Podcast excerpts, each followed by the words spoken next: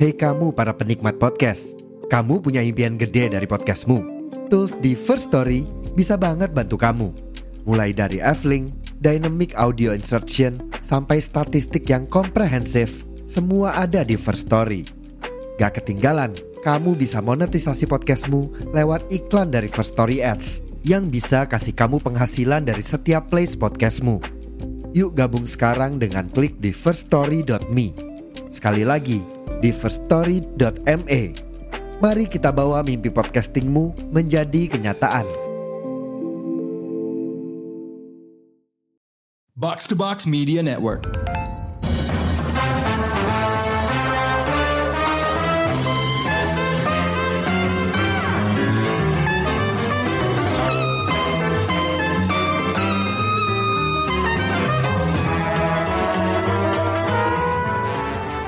Halo pendengar Showbox, selamat datang di Showbox Anglo Review bersama gue Rengga. Kali ini gue bakal bahas salah satu serial animasi terbaru dari Netflix yaitu Scott Pilgrim Takes Off.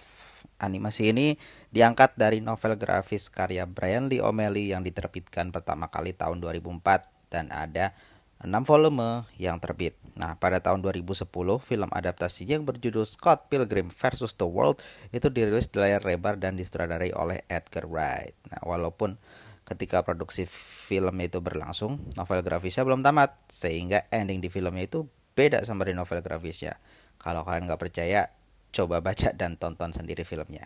Nah, gue coba colek sedikit tentang filmnya ya. Soalnya budget film itu sekitar 70 sampai 90 juta dolar. Ya lumayan lah pada waktu itu. Tapi box office itu box office itu cuma dapat 49 juta dolar. Jadi bisa dibilang flop lah ya. Tapi seiring berjalannya waktu, film ini tuh jadi cult dan dapat fansnya sendiri gitu. Soalnya jika dilihat dari fansnya di zaman sekarang nih ya, itu film ini tuh beneran jadi bisa jadi film termahal nih kalau dibikin zaman sekarang. Soalnya beneran isinya ensemble cast banget nih. Coba gue sebutin satu-satu nih ya.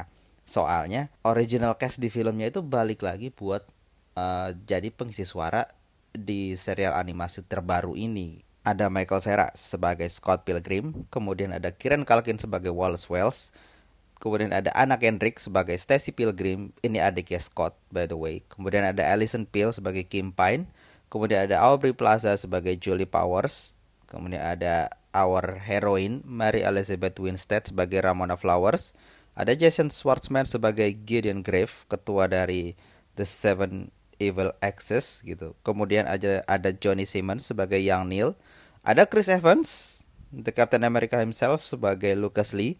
Kemudian ada Miss Marvel, Captain Marvel, Brie Larson sebagai Envy Adams. Kemudian ada May Whitman, Whit, May Whitman sebagai Roxy Richard. Ada Brandon Root sebagai Todd Ingram. Kemudian ada Mark Webber sebagai Stephen Stills dan terakhir ada Alan Wong sebagai Knives Chow. Banyak kan ya kemudian dan nggak sembarangan gitu aktornya gitu. Zaman mungkin zaman dulu ketika mereka main di Scott Pilgrim belum terlalu terkenal ya. Tapi sekarang kan udah setelah beberapa belas tahun gitu ya 10 tahun itu nama mereka udah jadi top banget di Hollywood gitu. banyak yang main di film itu setelah main di Scott Pilgrim itu karirnya tiba-tiba naik gitu ya melesat gitu. Bayangin kalau mereka main lagi sekarang di film baru gitu paling nggak budgetnya pasti lebih dari 100 juta dolar dan itu mungkin cuma buat gaji mereka doang. Nah untuk studio yang memproduksi serial animasi sendiri ini itu adalah Science Saru, studio animasi Jepang ya. Studio ini sudah berdiri kira-kira kurang lebih ya 10 tahun lah, itu tahun 2013. Beberapa karya mereka yang cukup dikenal itu ada mereka memproduksi dua film layar lebar ya Crayon Shinchan, kemudian ada serial anime Space Dandy dan Devilman yang cukup hmm, kondang juga ya sebenarnya. Kemudian ada empat film karya Masayaki Masaki Wasa. Salah satunya adalah Japan Sings yang kayaknya ada juga di Netflix ya gitu.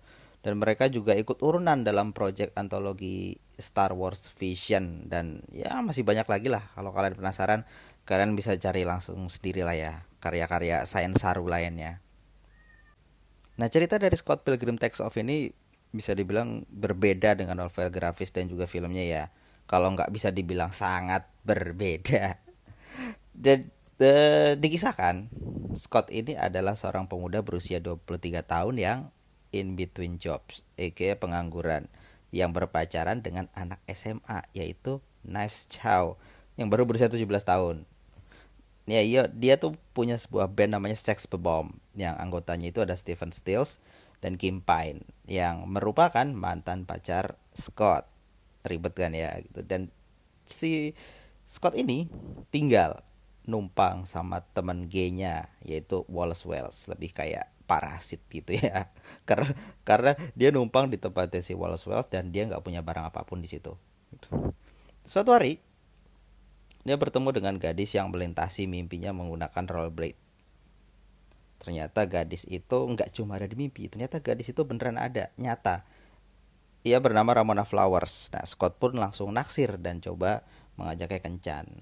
Tapi keadaannya rada rumit nih karena buat uh, macarin Ramona, Scott harus mengalahkan Seven Evil Exes-nya Ramona gitu. Malang nasib Scott karena dia harus mati di tangan uh, Matthew Patel, Evil Ex Ramona yang pertama gitu.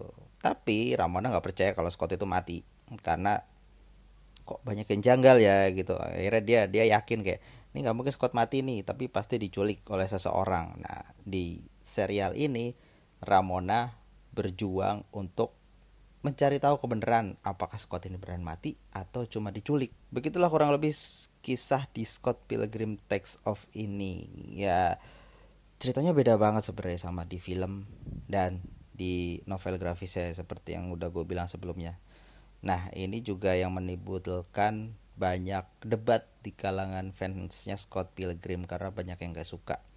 Mereka berharap serial animasi itu mengadaptasi langsung dari novel grafisnya karena ya itu cerita yang mereka suka dan mereka pengen melihat novel grafisnya hidup di layar kaca gitu yang mereka sukai dan cintai selama ini.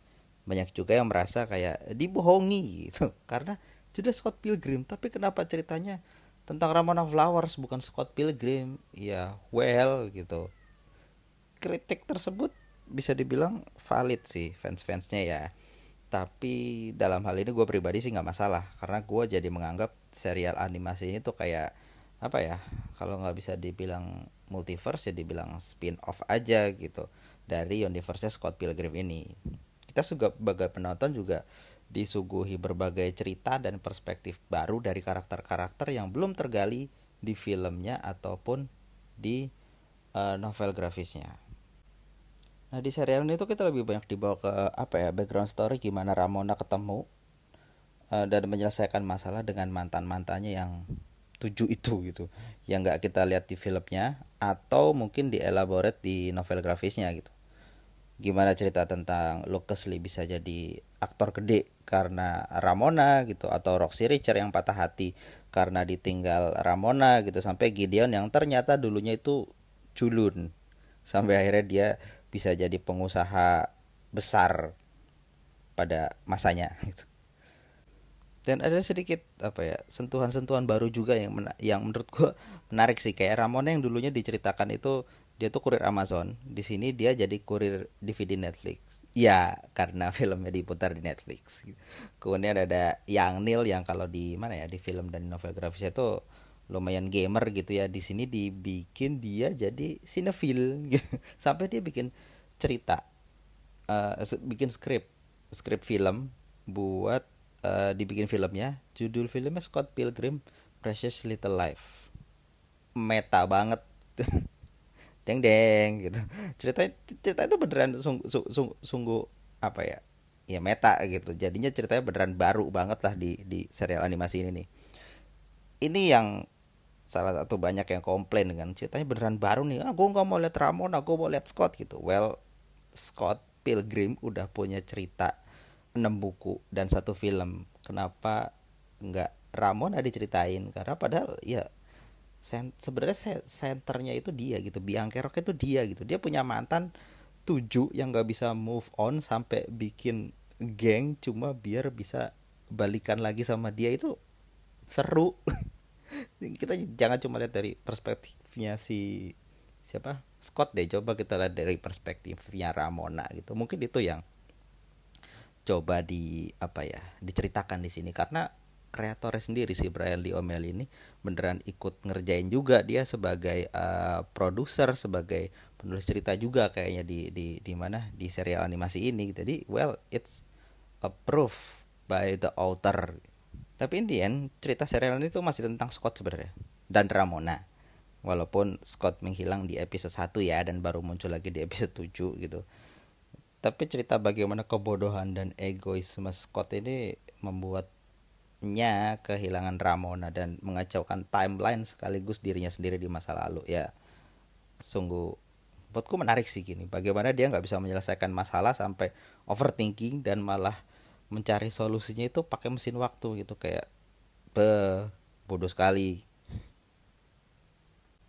Jujur gue suka sih serial nih walaupun animasinya kadang sedikit rough ya dan gak halus motionnya gitu tapi atau emang sengaja kayaknya kayak gitu tapi gue beneran menikmati cerita dan actionnya nggak nanggung-nanggung gitu. Kayak imajinatif banget dan nggak ada batasannya seperti universe Scott Pilgrim itu sendiri gitu. Walaupun ini adalah IP dari dari mana ya dari dunia barat gitu tapi jokes dan ekspresinya sense-nya itu tetap terasa sentuhan anime animenya ya. Well novel grafisnya sendiri sih ya banyak terinspirasi dari manga jadi gue nggak heran sih. Kalau ada kritik negatif mungkin terkait dengan pengisi suaranya ya. Walaupun semua cast aslinya cast asli filmnya itu balik lagi buat ngisi suara dan ini jadi selling point banget dari serial ini. Gue lebih menikmati menonton ini dengan dub versi bahasa Jepang. Kenapa? Karena menurut gue dub bahasa Inggris itu kadang apa ya ekspresi visual wajah karakter itu tuh nggak sesuai dengan uh, suaranya gitu mungkin karena uh, pengisi suara Jepang, SEIU Jepangnya juga emang profesinya udah lebih pro ya. Dan mereka emang kerjanya sebagai uh, suli suara gitu. Dan suara dan intonasinya tuh jauh lebih ekspresif ketika karakternya berbicara gitu. Jadi ketika ngomong karakter ngomong ah gitu suaranya juga bener ah nggak yang karakter mukanya tuh kayak ah teriak tapi kayak suaranya cuma eh well kalian bisa nilai sendirilah. Bandingkan sendiri bisa menonton dengan versi uh, bahasa Inggris atau versi dub Jepangnya. Scott Pilgrim Takes Off ini udah bisa kalian tonton di Netflix dan kalau disuruh ngasih rating gue bakal ngasih 4 dari 5 bintang karena gue suka serial ini sih. Dan memang selain karena gue suka dengan Scott Pilgrim Universe, serial animasi ini tuh seru untuk diikutin buat kalian yang baru nonton atau mau nyemplung atau mau kenal nama si Scott ini. Akhir kata gue Rengga untuk Showbox Anglo Review. See you on another episode. Bye.